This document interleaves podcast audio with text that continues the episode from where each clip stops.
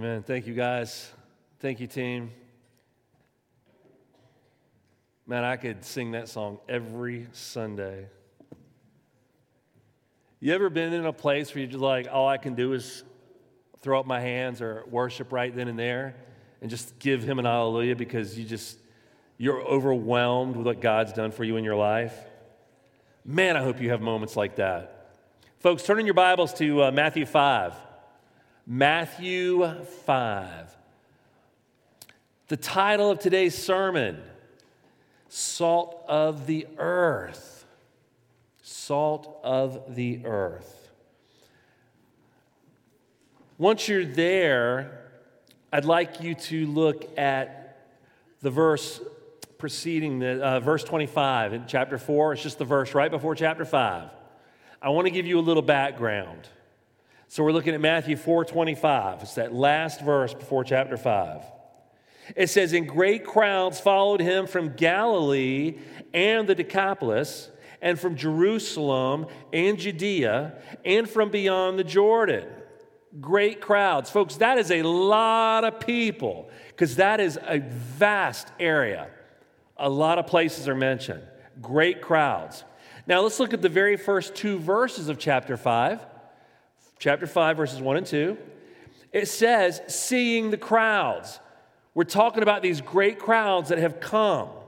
So, seeing the crowds, he went up on a mountain, and when he sat down, his disciples came to him, and he opened his mouth and taught them, saying, I'm going to stop there. What he is teaching here, this is called the Sermon on the Mount. Now, many believe that this sermon is the most famous sermon that Jesus ever preached. Some say that this is the most famous sermon that has ever been preached by anyone. Jesus' sermon on the Mount, it covers several different topics. Following what we call the Beatitudes, okay? Following the Beatitudes in the sermon are a series of teachings, and these teachings that Jesus presents to his disciples if they were to be absorbed by us, if they were to be incorporated and applied in every facet of our life, they would revolutionize our very existence. I'm talking life changing. That's how powerful this sermon is. And one of the teachings that Jesus taught his disciples, it was about salt. So, our text today, if you'll turn there, right there in chapter 5, look at verse 13. Matthew 5, verse 13 is our text. You are the salt of the earth.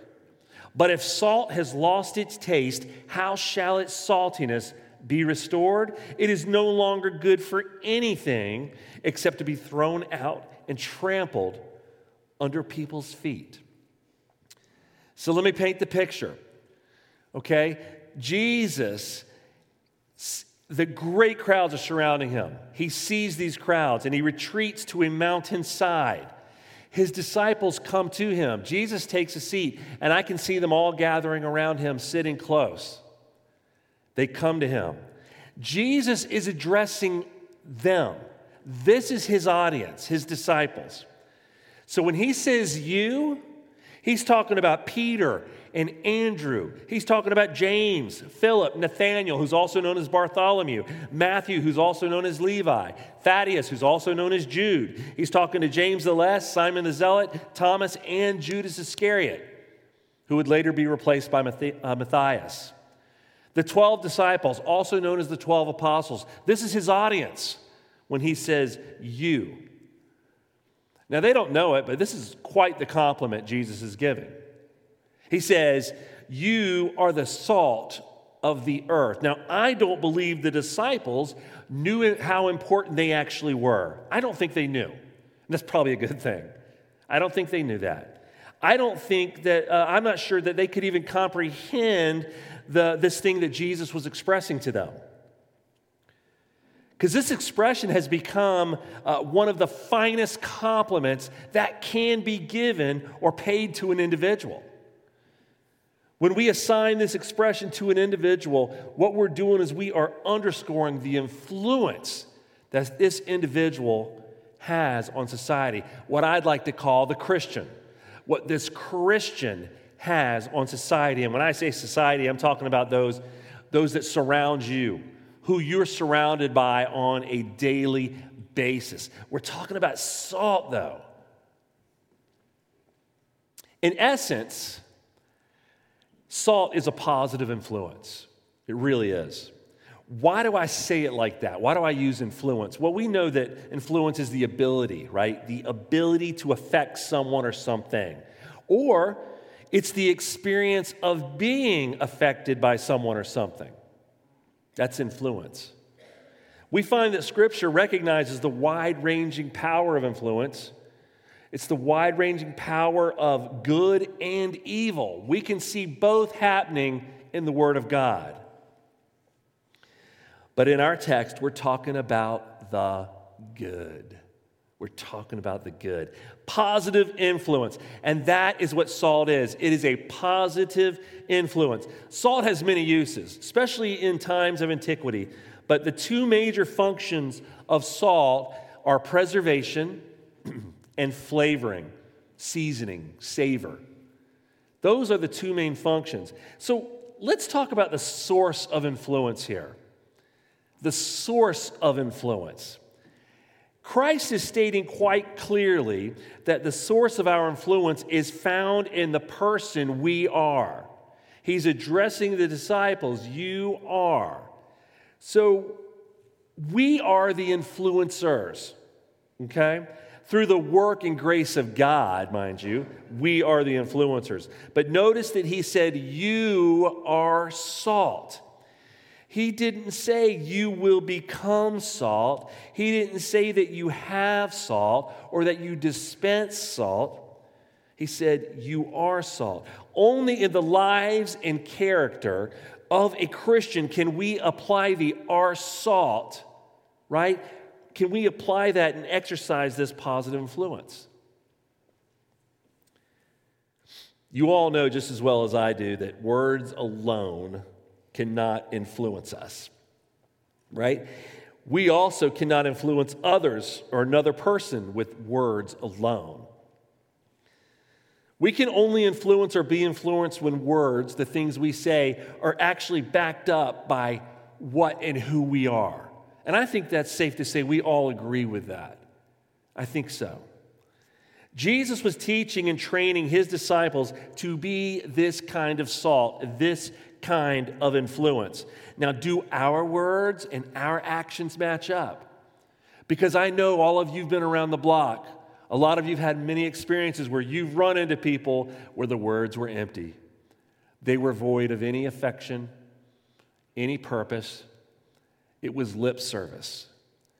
And we can't be influenced by that. We need you to back up what you say.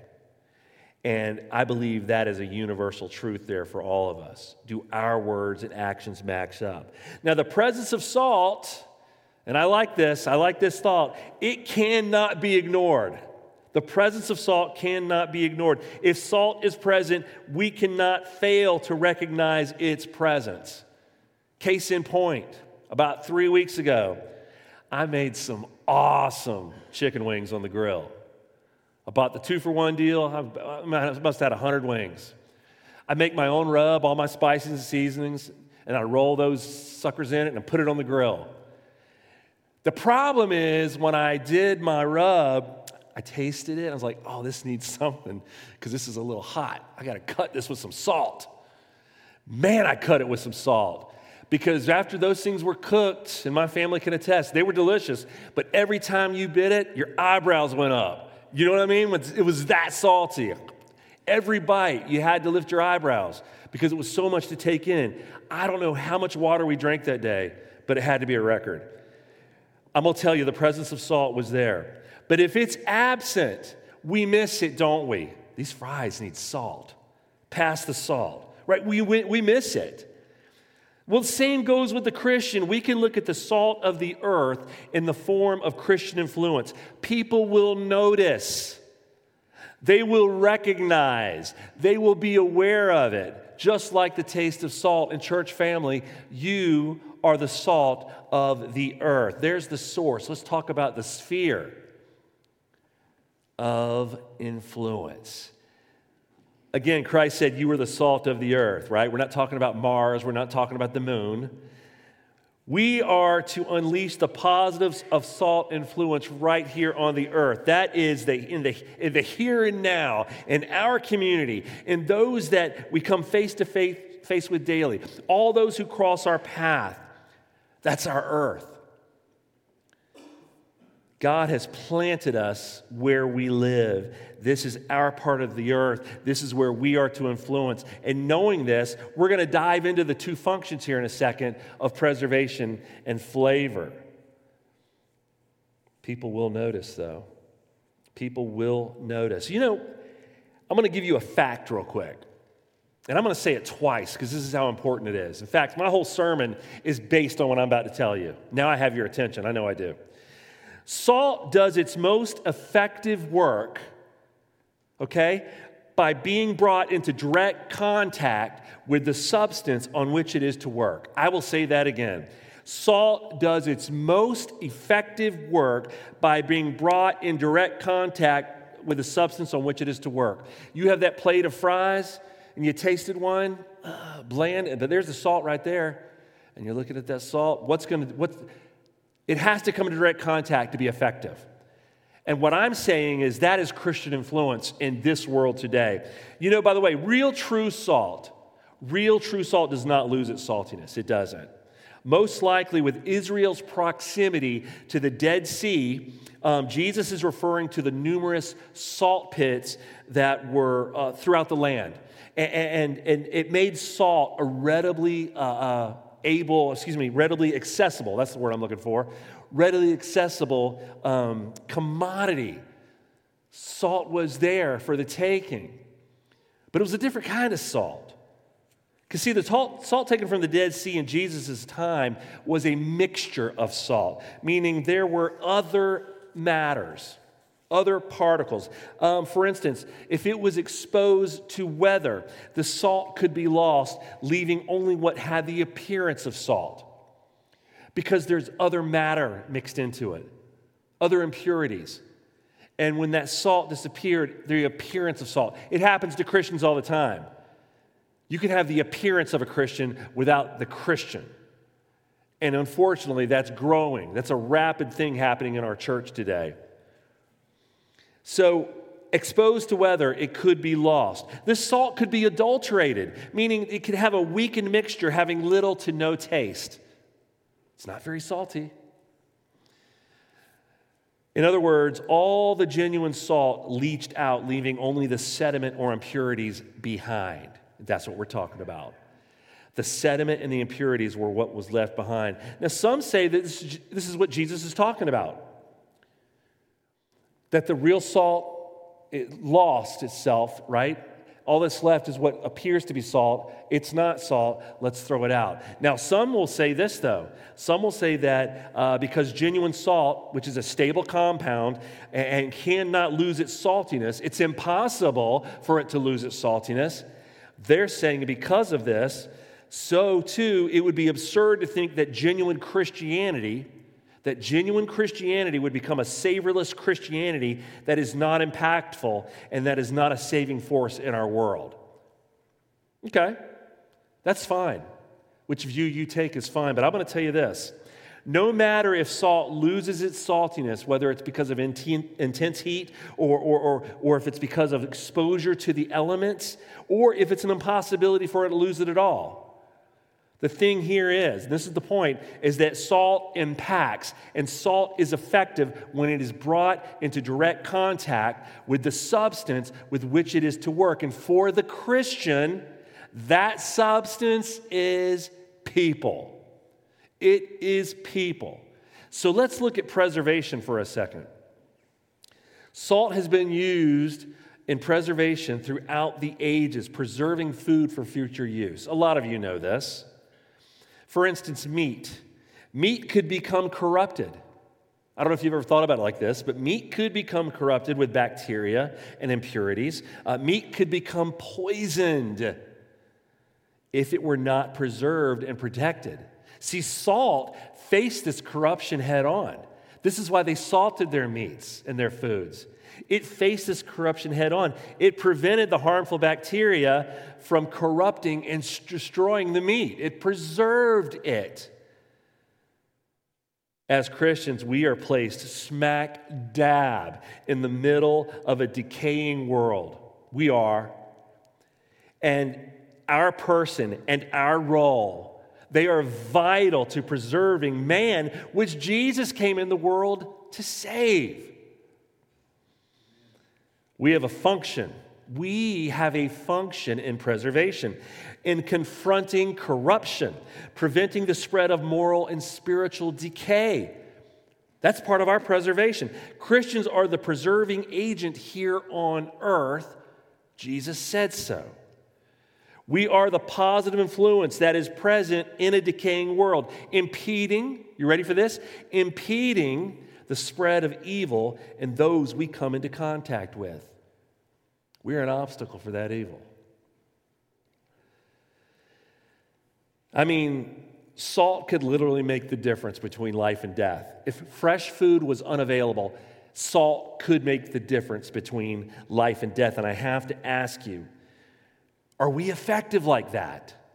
Are we effective like salt? Are we preserving right here in our place on earth those that God places in our path? Are we preventing the spu- uh, future spread of the poison and harmful bacteria that the world corrupts with? And this world is very, very corrosive. It's corrosive to the family, to the individual, it is poison. So, in preservation, salt is vital for this person, and so is the Christian. You are the salt of the earth. Now, the disciples, we know this, they continued in their called ministries. We have the evidence, we have the stories. They continued. And in these ministries, they preserve civilization. And I dare to say, they have preserved civilization to present day, the work that they did, that Jesus gave to them. They preserved many lives. Civilization does not increase in purity. I have had the argument, and unfortunately, it was with other Christians.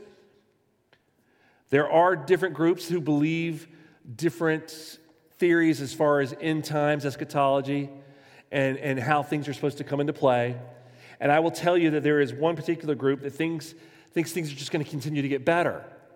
Well, here's the problem. Folks, our world is not getting better. I mean, anything you want to look at, whether it's social media or the TV or you want to listen to the radio, civilization does not increase in purity, does it? Look at America. I mean, just our country alone, the things that are going on. And then we look at poor Israel. Look at the groups that are attacking them. Things do not get better. No, it grows increasingly impure. We know that for a fact. And without the disciples, without our early church fathers, without Christians who reached each of us, we would have destroyed ourselves. I don't even know if you've thought about it like that. We would have destroyed ourselves. Absolute destruction. But Jesus changed all of that. And now we are called to reflect that character of Jesus in our lives. The one who changed it all, we are to reflect the character in our lives. We are salt. Let's talk about flavoring. That was preservation. I believe everybody, most of us probably add salt to food here and there. I don't know if it's an insult when you add salt. I hope it's not. But salt adds flavor, doesn't it? It adds interest. You know, pass the salt when we have some, ah, pass the salt. It adds flavor. Colossians 4, 5, and 6 says, Walk in wisdom towards outsiders, making the best use of the time. Let your speech always be gracious, gracious excuse me, seasoned with salt, so that you may know how you ought to answer each person salt has a flavoring influence. It does. The things of God, the kingdom of God, our relationship with Jesus, uh, uh, all things that are, are related to uh, our Lord and Savior. are hardly boring. You know, people out there think that Christianity is boring, right? You have to give up this, you have to give up that, and you're lame, and you're pale, and you're weak. I mean, I've proven that wrong. I thought I'd get more laughs out of that. That's okay. I thought I'd get more laughs. But no, they think it's boring. A Christian life is boring. It's the opposite. It's the absolute opposite. These things all point to life. Everything I just mentioned in these relationships, the kingdom of God, all things related to our Lord and Savior point to life. We, the church, are to live according to our new nature.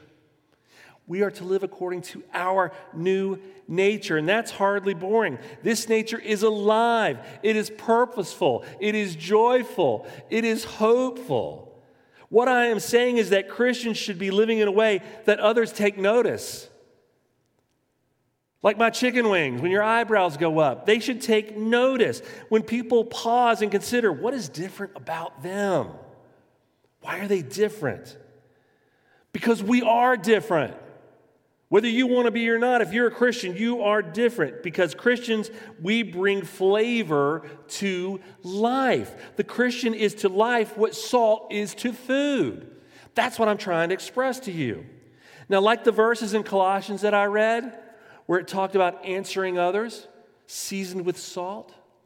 1 Peter 3:15. But in your hearts honor Christ the Lord as holy, always being prepared to make a defense to anyone who asks you for a reason for the hope that is in you, yet do it with gentleness and respect. Let me just take these two verses because both of these speak to you and I, affecting others, impacting others.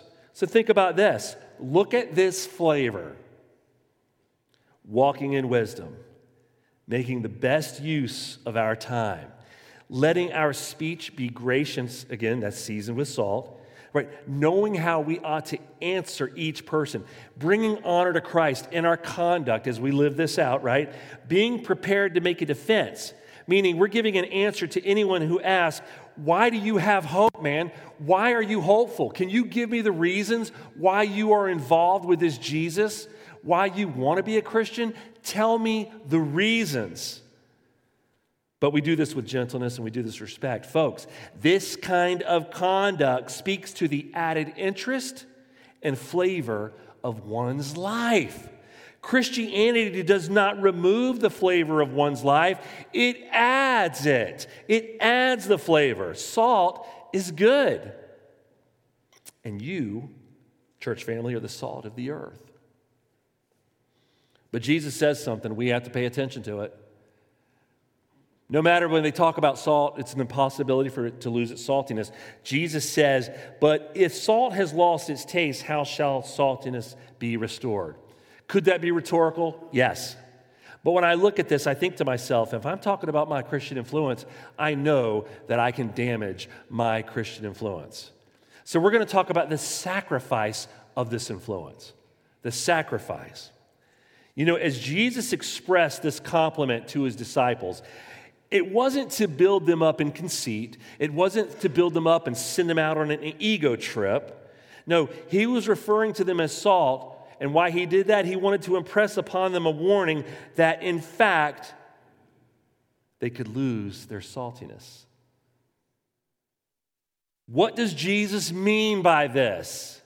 Because this is tough that they could sacrifice their influence. This is what he's saying. See, we see the salt that Jesus is speaking of as a mixture of sediment, as a mixture of other matter. And, and if salt loses its flavor or purpose, then what is left? What is left? It's just the appearance of salt, it's just the impurities that remain. The salt is gone. And I have to ask you, what good is salt that has lost its saltiness. Because Jesus Christ is exactly right. What good is it? If the use and purpose of salt is no longer there, what are we going to do with it? What are we going to do with it? We're not going to use it. It's a waste of space, it's a waste of our effort. What are we doing with it? So, what good is salt that has lost its saltiness? It's no good at all because it no longer functions as salt. And yes, here's the heavy hitter for you Christians, we are the same. What good are you, Christian, if the function that you were responsible for in this world, on this part of the earth where God has planted you, and if you're not functioning? What's the purpose? Where's the use? And I know that's a tough pill to swallow, but it's a reality for us. If the impurities that remain and the other matter, yet the salt is gone, it's just the presence of salt. It's the presence of a Christian. So, what good is it? If it's not preserving, if it's not flavoring, it is no longer good for anything except to be thrown out and trampled under people's feet. That's tough, I know. But we have to look at the reality of what Christ is calling us to do in this part of the earth and our sphere. If we're the source and we're to exercise this in the sphere where we've been planted, we have to understand that yes, we can sacrifice that influence. So salt loses itself in service to the object that is being flavored or preserved. It loses itself in that service.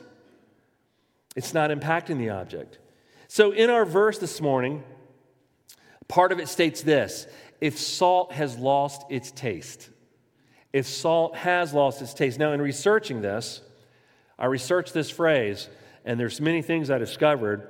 Um, some of the meanings are, are, became fools or made foolish, to become tasteless, right? Uh, bland, lacking flavor, to lose its taste. Here's what the meaning is the meaning is this the loss of its taste equates to the loss of its value. That's what I want you to have right now. The loss of its taste equates to the loss of its value. Salt has lost its quality of being salt. So, can a Christian lose his or her quality of being a Christian? Hmm. Have we or can we lose our value of influence? our purpose in preserving and flavoring? Can we lose it? Has it ceased to be effective? Yes, it can. What happens though? Well, primarily the loss of taste, for the most part, especially when speaking of salt, because it becomes de- diluted. That salt we're talking about, it can become diluted and it loses its value. Now, can that happen to our influence Christians? Can our influence become diluted? Well, let me ask you a series of questions. Can we hurt our testimony? Can we be an obstacle for another person? Can we rob God of his tithes and offerings? Can our faith be shaken? Can we have doubt? And the answer to all of the above is yes. And so the answer to the question, can we dilute our value? our influence? Can we become tasteless? The answer is yes. See, the preservation and flavor of our influence is not effective in its work as it comes into contact with the people in which it is to be working. And if it's not effective, what has happened? It's become diluted. What causes this? What causes this dilution? Well, if we allow too much of the world to permeate our lives, it can happen. Our fluence can be affected when the world becomes more important than the things of God. And sometimes that happens. And this includes our other two enemies. We cannot forget our other two enemies besides the world Satan and self. If we're not guarding ourselves against Satan and his attacks, if we're allowing our interest, pride, and pleasures to be more valuable than that of the Christian uh, value that we've been called to reflect, that can happen. We have three great enemies, folks, with the world, Satan, and self. So, yes, our influence can greatly be affected. We can easily displace Christian influence, allowing these other three enemies to hurt and affect our testimony. They can hurt and affect our witness.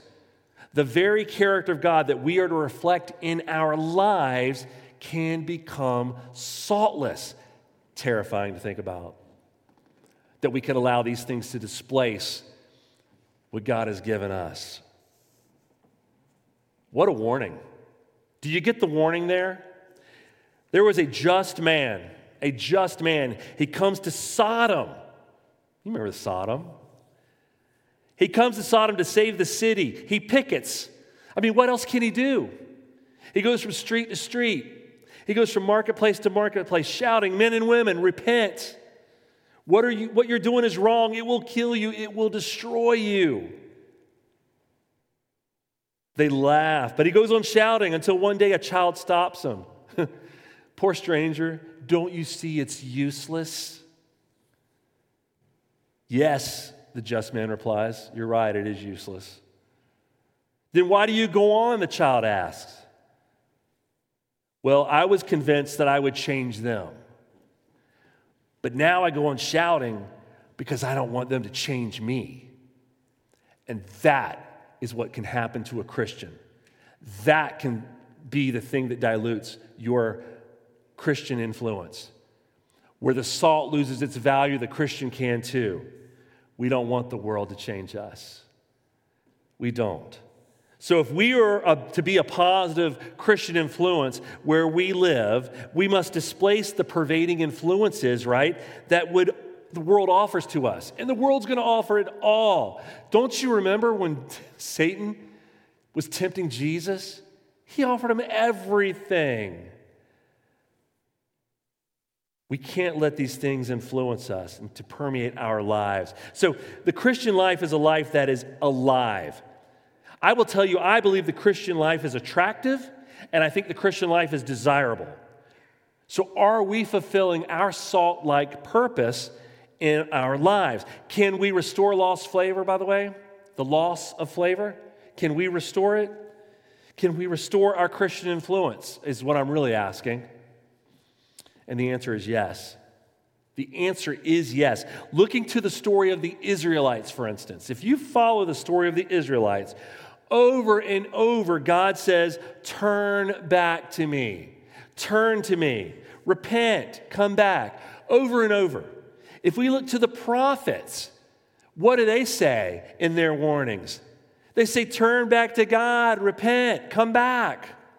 Looking at Jesus, his disciples, the apostles that would follow, what is their warning? Turn back to God. Return to your first love.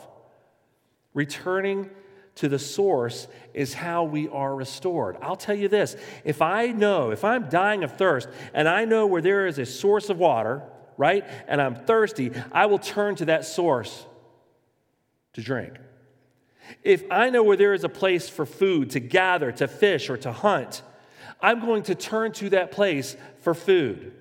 If I know where there is warmth and I am cold, I will turn to that source of warmth. So, returning to our Lord, who is our source, is the way our influence becomes effective and purposeful once again. He is where we first received it, and He is the source in which we find ourselves restored. And that's for all of us pastors, leadership, Everyone sitting in here today has to turn to Jesus to be restored if you're going to be purposeful and effective in your Christian influence because you have a very special gift. Being a Christian, you are part of what we call Christianity. And what does your Christianity look like? Because it's yours. You're responsible for that. See, people need to discover the joy of the Christian faith. I don't believe people see Christians or Christianity as joyful. They need to see that this is the joy of the Christian faith. In a world where impurities flourish, right? In a world that is growing farther and farther away from God, in a world that is increasing in evil activity, and it is, in a world that is depressed in a world that is sad, as we Christians live in our place where we are planted, we are charged with the joyous responsibility of being salt to the earth, preserving and adding flavor to life. Have you ever thought about your Christianity in this light? And I'm serious. Have you ever thought about your Christianity in this light? That you're a preserving participant that you're a flavoring participant, that God has placed you where you are to function and be useful and effective for others, that you're instrumental in His plan. See, we are not called to saltless and savorless Christianity, which, when brought into contact with people, is ineffective. We're not called to that. We are called to be the salt of the earth. That is effective, that is purposeful. It's a saving force, folks. Look at yourself as a saving force in preservation and flavor, a positive influence on others. That's what a Christian is. I talked about disciples earlier and our church fathers. What about those that have reached you, those that have passed on? Come on parents, grandparents, those that have left their legacy, those that have made such an impact and were so effective in your life, they're not here anymore, but their salt still points to their faithfulness that they had in God. Do you know those people? What about you? What about your legacy? What kind of legacy do you want to leave behind when your life, present life here on this earth, is done? Like if I brought up Abraham for a second, just Abraham. I believe a lot of us, a lot of us would go straight to faith, right? I mean, Abraham's case, his faith, let's just talk about his faith. It became an unmistakable sign for us. It, it, it, it was a sign for us to note and take notice of. It was a sign for us to follow his faith, right? It's a big deal talking about Abraham's faith. What a legacy. But what signs of faithfulness can others point to in your life? I think of the loved ones that have passed the salt that they were to me that is still working and being effective in my life, and they're not even here. That is amazing. What kind of legacy are you going to leave? What will others point to? Will those signs, will they point to the godliness and the faithfulness of your faith and your love for Jesus Christ? Will it point to that even after you're gone? Have you thought about it like that? That's how important the Christian is in this world. We are preserving, we are flavorful. Church family, you are the salt of the earth. Let's pray. Father God, I thank you for this message. I think we need to be reminded constantly how special we are because we belong to the creator of the universe. We belong to our Lord and Savior. And we are valued by you. We are special to you. We are your children. You have called us to you. And we have a great responsibility to reflect who you are in our lives. But are we doing that, Father God? Are we being effective? Are we being purposeful? And my prayer today, Lord, is that you convict each and every one of us if we are or if we aren't because we know the warnings in Scripture. And Father, you have to give us warnings as well. We need to be warned of the very thing that is, uh, uh, could become saltless. We need to be warned of the things that could, could dilute our effectiveness as an influence for you. Lord, let us take heed to your word, everything you have for us. Let us look at the warning in this verse. Let us use that, Father, to grow, not only in knowledge, Father, not only in wisdom, but in application.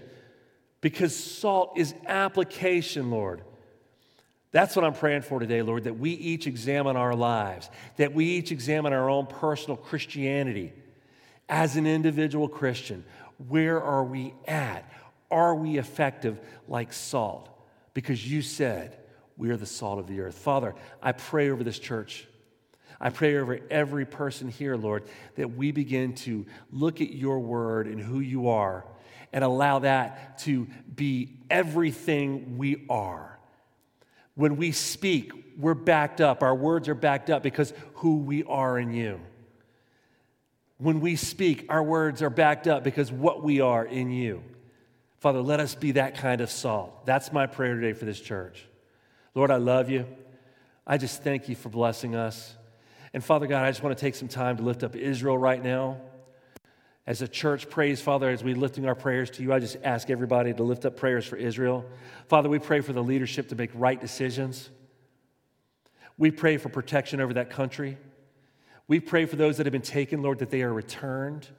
And we really pray, Lord, right now, too, for those that have lost. So many lives have been lost.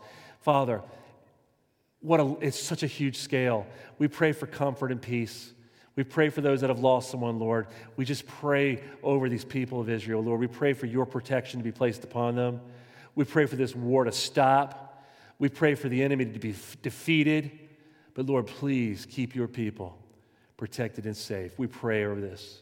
Lord, I thank you for this service. I thank you for this day. I pray all this in Jesus' name. Amen.